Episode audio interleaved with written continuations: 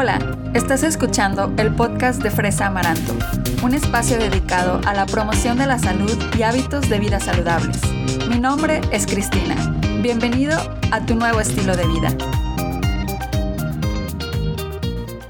Hola amigos, bienvenidos a otro episodio más del podcast de Fresa Amaranto. Este episodio está dedicado a todas aquellas personas que por motivo del nuevo coronavirus estamos en casa para evitar la propagación y el contagio de este virus. Actualmente son momentos de incertidumbre, existen muchos cambios en nuestro estilo de vida y la alimentación es uno de esos aspectos que se ve afectada. Sin embargo, esto es muy importante, nosotros todavía tenemos el control sobre lo que comemos. Entonces espero que este episodio te sirva para saber qué alimentos elegir, cocinar y comprar durante esta cuarentena.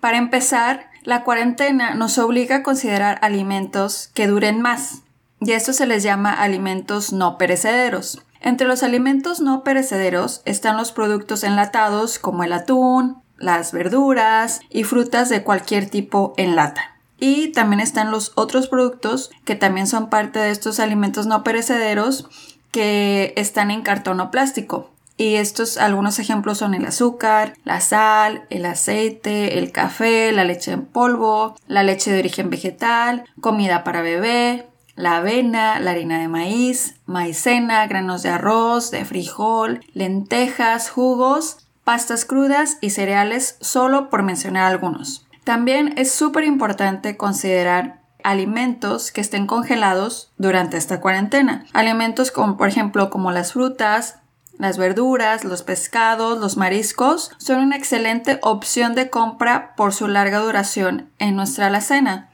Una preocupación común es que las frutas y las verduras pierdan sus nutrientes porque están congeladas, pero la realidad es que no pasa eso siguen manteniendo los mismos nutrientes y la misma calidad que si te estuvieras comiendo un alimento fresco, ¿ok? Ahora, pensando un poco positivo en la cuarentena, que a lo mejor para muchos no es fácil, pero vamos a intentarlo. Entonces, viendo el lado positivo de la cuarentena, el cocinar en casa tiene muchos beneficios, tanto para nuestra salud como para nuestro bolsillo. Tan solo piensa en todas esas comidas fuera de casa que te estás ahorrando.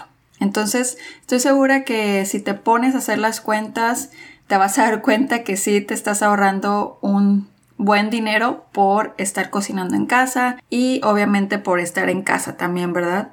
Entonces, además de eso, el cocinar en casa ofrece mayor control sobre cómo cocinamos nuestros alimentos y sobre qué vamos a cocinar, ¿verdad? La cantidad de sal, la cantidad de aceite que utilizas, lo, lo tienes como más en control y sobre todo algo muy importante, te da la oportunidad de experimentar nuevas recetas que tal vez no se te habían ocurrido. Entonces, hay tantos sitios ahora en los que tú puedes ir y checar así de alimentos, eh, Puedes intentar hacer postres que a lo mejor a ti te gusta eh, mucho cocinar postres o te gusta eh, decorar pasteles o lo que sea. Eh, entonces a lo mejor esta es una buena oportunidad para intentar este tipo de nuevas recetas. Obviamente siempre buscando la opción más saludable, ¿verdad? Si te gustan los postres, pues tal vez o postres saludables o cocinar alimentos pues sí, o sea, que, nos dejen algo positivo para nuestro cuerpo. Pero bueno, pasando más adelante en este tema de la alimentación durante la cuarentena, ya estamos en casa. Ya que, ya que le hacemos, ahora qué vamos a hacer, ya que estamos en casa, ¿qué voy a cocinar? Bueno, antes que nada, asegúrate de seguir las recomendaciones generales para una alimentación saludable. En el caso de México, estas recomendaciones se indican en la norma oficial mexicana para la promoción y educación para la salud y nutrición que está establecido en el plato del bien comer. Estoy segura que para diferentes países esto toma otro nombre, pero finalmente es lo mismo. es una serie de pautas que se siguen para que se asegure que cualquier persona eh, que siga estos pautas está cubriendo las necesidades básicas de su alimentación y que es sobre todo saludable. Entonces, con base en esta guía del plato del bien comer, que te invito a, buscarlo por internet si no lo conoces, eh, se recomienda incluir en cada tiempo de comida es decir, en tu plato, alimentos de los diferentes grupos como son los cereales, lo, y en este caso de ejemplos de cereales son los carbohidratos complejos, el arroz integral, la quinoa y el pan integral, por decir algunos. El, según, la segunda parte que debe de incluir tu platillo es proteína de origen vegetal o animal, esto ya depende de la preferencia, leguminosas como son los garbanzos, las lentejas, muchas verduras y muchas frutas. ¿Ok? Si tú te aseguras que cubres estos grupos de alimentos en tu platillo cada vez que comes, ten por seguro que ya estás más del 50% para pensar que estás llevando una alimentación balanceada, variada y que estás cubriendo con muchos de los nutrientes que necesitamos para eh, estar sanos. ¿Ok? Ahora, también he visto en varias publicaciones en Facebook que se menciona que es importante fortalecer nuestro sistema inmunológico para evitar el contacto, perdón, para evitar el contagio del nuevo coronavirus. Y aquí es importante mencionar que, según el más actual reporte de la Academia Española de Nutrición y Dietética, en ningún caso la alimentación por sí misma evita o cura la infección por coronavirus o por cualquier otro virus. Esto es muy importante Actualmente no existe un tratamiento nutricional específico frente al COVID-19. En general, las pautas de alimentación deben de ir dirigidas a disminuir los síntomas generados por la fiebre y los problemas respiratorios. Ok, entonces es muy importante que ustedes, eh, si ven este tipo de publicaciones que dicen que toma o come ajo y con eso ya no te va a dar el coronavirus. Eso es totalmente falso porque un alimento en sí no te va a proteger de este virus. Lo único que te va a proteger del virus que se sabe actualmente pues es seguir las indicaciones sanitarias de lavarse las manos, evitar el contagio, etc. ¿Ok? Pero lo que sí es muy cierto es que sí podemos reforzar nuestro sistema inmunológico para que nuestras defensas estén al 100 en caso de enfrentarnos a una posible enfermedad respiratoria. Entonces, eso sí lo podemos hacer para que nuestras defensas estén fuertes y por si llega algún eh, patógeno, alguna enfermedad, pues nosotros estemos listos para enfrentarla y no nos agarre ahora sí, como decimos, en curva, ¿verdad? Entonces, los alimentos que ayudan a fortalecer el sistema inmunológico son aquellos que tienen un alto contenido de cobre, zinc, hierro, selenio, vitamina A, vitamina B6, ácido fólico, que es la vitamina B9, vitamina B12, vitamina C y vitamina D. ¿Ok?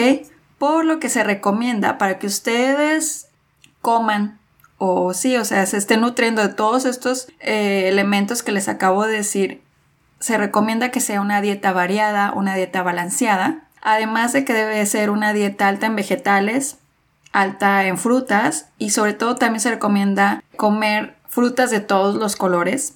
En inglés se le llama comer así como del rainbow, o sea, del arco iris, frutas de todos los colores. Y también incluir las berries o las bayas. Y en ejemplo de esto de las berries es la mora azul, las fresas, las frambuesas, etc. Ok, también es muy importante incluir alimentos de origen animal, como lo es el salmón, porque el salmón tiene un alto contenido de vitamina de la gama de vitamina B, vitamina D y tiene alto contenido de selenio y potasio. ¿Ok? También es muy importante consumir alimentos fortificados con vitamina D y estos alimentos generalmente son la leche, la que le ponen, eh, la fortifican con vitamina D, pueden ser también algunos yogurts de repente y otra cosa importante también es consumir probióticos y estos son los alimentos fermentados como el kefir, el yogur y nueces y semillas. Entonces, una, un conjunto de todos estos alimentos nos va a ayudar a que nuestro sistema inmunológico esté pues lo más preparado posible por si algo, alguna enfermedad, sobre todo en este caso respiratoria, pues nos, nos vaya, nos aceche, vamos a decirlo así. Entonces, por último, recuerda que la hidratación es básica. No olvides estar tomando agua constantemente. De hecho, yo tengo un episodio donde hablo acerca de la hidratación y de la importancia de tomar agua y, y de, pues, de qué también de que, de que hay ciertos alimentos que nos aportan una gran cantidad de agua y que eso también cuenta como hidratación para, para nosotros, para nuestro cuerpo. Entonces, si te interesa saber más de este tema de la hidratación, etcétera, ve eh, a mi feed en, en, Spotify, Apple Podcast o en cualquier app de podcast que tú me escuches y ahí tú puedes buscar este episodio que si no me que si más no recuerdo es de los primeros. Entonces, eh, pues sí, te lo recomiendo para que aprendas más de este tema de la hidratación. Y ahora sí, para terminar, recuerda que cuando hagamos las compras para esta cuarentena es de mucha ayuda llevar una lista de lo que necesitamos en casa, porque así nos ayuda a evitar comprar de más y comprar con pánico, porque aunque compremos alimentos no perecederos, todos estos que les dije al inicio del episodio, latas, etcétera, pasta, eh, lo único que provoca que nosotros compremos de más es que se quede ahí acumulado en nuestra alacena. Entonces, ¿qué pasa? Aunque tienen, eh, son alimentos que pueden durar mucho tiempo, sí tienen una fecha de caducidad. Y una vez pasada esa fecha de caducidad, pues no es lo recomendable consumirlos. Entonces, ¿qué pasa? Que si tú compras de más, se te puede caer ahí la comida y pues puede echarse a perder. Entonces la oportunidad de que alguien más la compre y le sirva a esa persona pues le estamos quitando eso a esa oportunidad eh, que otra persona la pueda aprovechar. Entonces sí es muy importante que seamos conscientes y que no compremos solo por comprar o por este pánico de, de que se acaben las cosas. Entonces también evita otra cosa muy importante, la compra de alimentos que tengan un alto contenido de azúcares agregados y mejor compra alimentos que aporten mayor beneficio a tu alimentación. Estos alimentos que tienen azúcares agregados son los refrescos, los pastelitos. Eh, sí, acuérdense muy bien también que para esto es importante leer las etiquetas de nutrimentales. Entonces es también una, una, responsabilidad de nosotros cuando compremos algo, pues leer las etiquetas para así saber qué es lo que llevamos a nuestra casa en este tiempo de cuarentena. Pues muchísimas gracias por escuchar el podcast. Mucho ánimo. Recuerden seguir las indicaciones sanitarias, lavarse las manos, quedarse en casa y evitar el contacto con otras personas seamos responsables, recuerden que está en nosotros eh, el tomar esta, esta responsabilidad y pues a partir de ahí estoy segura que esto del nuevo coronavirus pues va a ayudar bastante si nosotros seguimos las indicaciones que se nos están dando a través de diversos medios de información.